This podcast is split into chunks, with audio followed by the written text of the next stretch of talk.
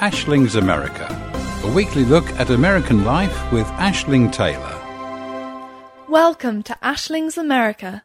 It's me, Ashling, and this is a weekly glimpse into America through my very English tinted glasses. Working at the United Nations, I've met lots of people from all over the world, and something that has brought my co-workers and I much amusement is comparing idioms from our languages and countries. An idiom is defined as a group of words established by usage as having a meaning that's different from the meaning of the individual words. A couple of examples in British English would be, it's raining cats and dogs, or the pot calling the kettle black. When someone uses these in day to day life, we don't question them and we understand what that person is expressing. However, because the established usage is different and quite apart from the literal meaning of the words themselves, it can make explaining these expressions to someone who has never heard them before a very challenging yet comical affair because it makes you realize the ridiculousness of the phrases themselves.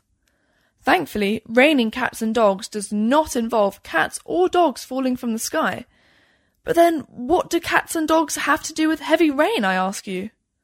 Well, it turns out there isn't one agreed upon origin of this phrase, but theories of where it came from range from Norse mythology and medieval superstition to dead animals in the streets of Britain being picked up by storm waters in the 18th century. In your mother tongue, idioms are second nature. You probably don't even think about their literal meaning when you use them because the cultural meaning is so natural. However, when learning a second language, or third or fourth, as some of my incredible co-workers have done, these phrases are very hard to translate the meaning of from the words alone if you haven't heard them before. And learning them and then using them can also be very difficult because the right time to use them is cultural, not just linguistic. A fantastic story my Colombian co-worker told me was about when she went on a date with an American guy.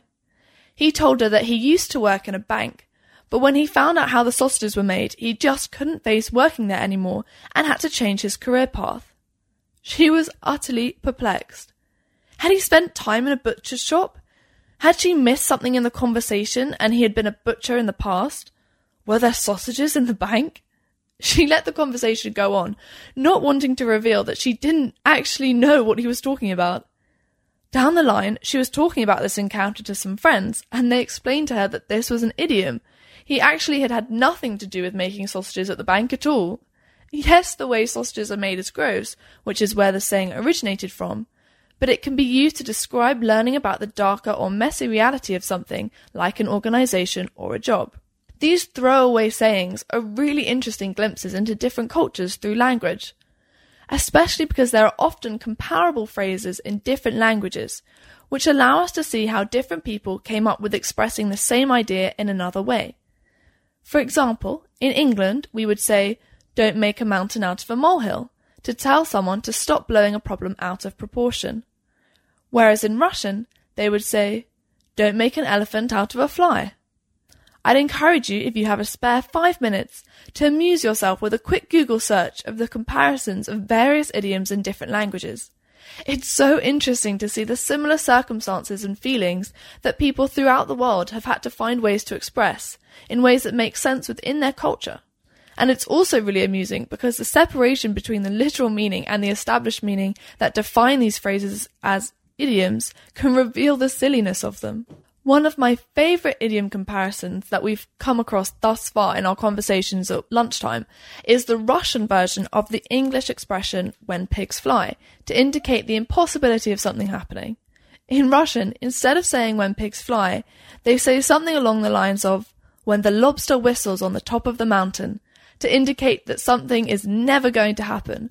And I just think that conjures up the most fantastic image in my head and I love it so much. The best evidence of the important cultural aspects of these sayings is that they can be different even within the same language when it's spoken in different countries.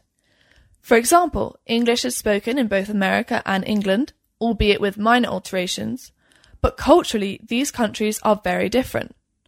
That's why you just can't wait to get your weekly fill of Ashling's America so I can tell you all about these differences, right? So, not only do we use a few different words like pavement instead of sidewalk, rubbish instead of trash, and plaster instead of band aid, we also have our own set of commonly understood phrases and idioms. For example, in the UK, we might say something went pear shaped if it went wrong, whereas in America they would say it went south. Another example is that if someone was boasting or praising themselves, we might say they were blowing their own trumpet, whereas in the States they would say that the person was tooting their own horn. Now, let's get into the interaction that got me thinking about all of this. Recently, while someone was explaining the ins and outs of their working day to me, they spoke about how they make sure to prepare everything in, in advance, despite their plentiful experience, because of Murphy's Law. I must have looked blank, because he continued, You've heard of Murphy's Law, right? To my own surprise, the first place my mind went were the dusty shelves in the back of my brain where I store my GCSE physics knowledge. In that second, I was thinking of Hooke's law, Newton's law, Ohm's law, but very much coming short on this Murphy's law. He must have read my blank expression and explained that Murphy's law is that if there's a chance for something to go wrong, it will. Oh, yeah, Sod's law. I know what you mean, I replied. Judging by his hesitant expression, he had never heard the phrase Sod's law either. Thankfully, the conversation quickly moved on, but this piqued my interest because it's the first time I've experienced this difference in expression with someone who speaks the same language as me. So I did some research because after all, this is a great opportunity to give you a glimpse into America through my English tinted glasses. So, according to the internet, Sod's Law is a British cultural expression that means if something can go wrong, it will. The idea is that the person is being mocked by fate, and its meaning is sometimes expanded to mean that it'll also happen at the worst possible time. It is thought to be derived from the British phrase for an average person with bad luck, an unlucky sod. Although the American version, Murphy's Law, has a similar meaning, its origin is very different. It was named after Captain Edward Murphy, an engineer working at the Edwards Air Force Base in 1949. He was frustrated at the less than adequate work of one of the technicians and said something along the lines of, Oh, if there's any way to do it wrong, he'll find it. A colleague wrote it down in jest as Murphy's Law, and thus the phrase was coined. Following its use in an Air Force press conference and advertising campaigns, it became widely quoted in newspaper and magazine articles, causing the phrase to seep into the national lexicon. This means that although Brits and Americans speak the same language, their phrase for expressing the sentiment that if something can go wrong, it will, is different. It's Sod's Law in the UK and Murphy's Law in the United States. So keep that in mind next time you're chatting to someone from America. That's all from me for now, but I look forward to you joining me next week for another glimpse into Ashling's America. See you then. Ashling's America, a weekly look at American life with Ashling Taylor.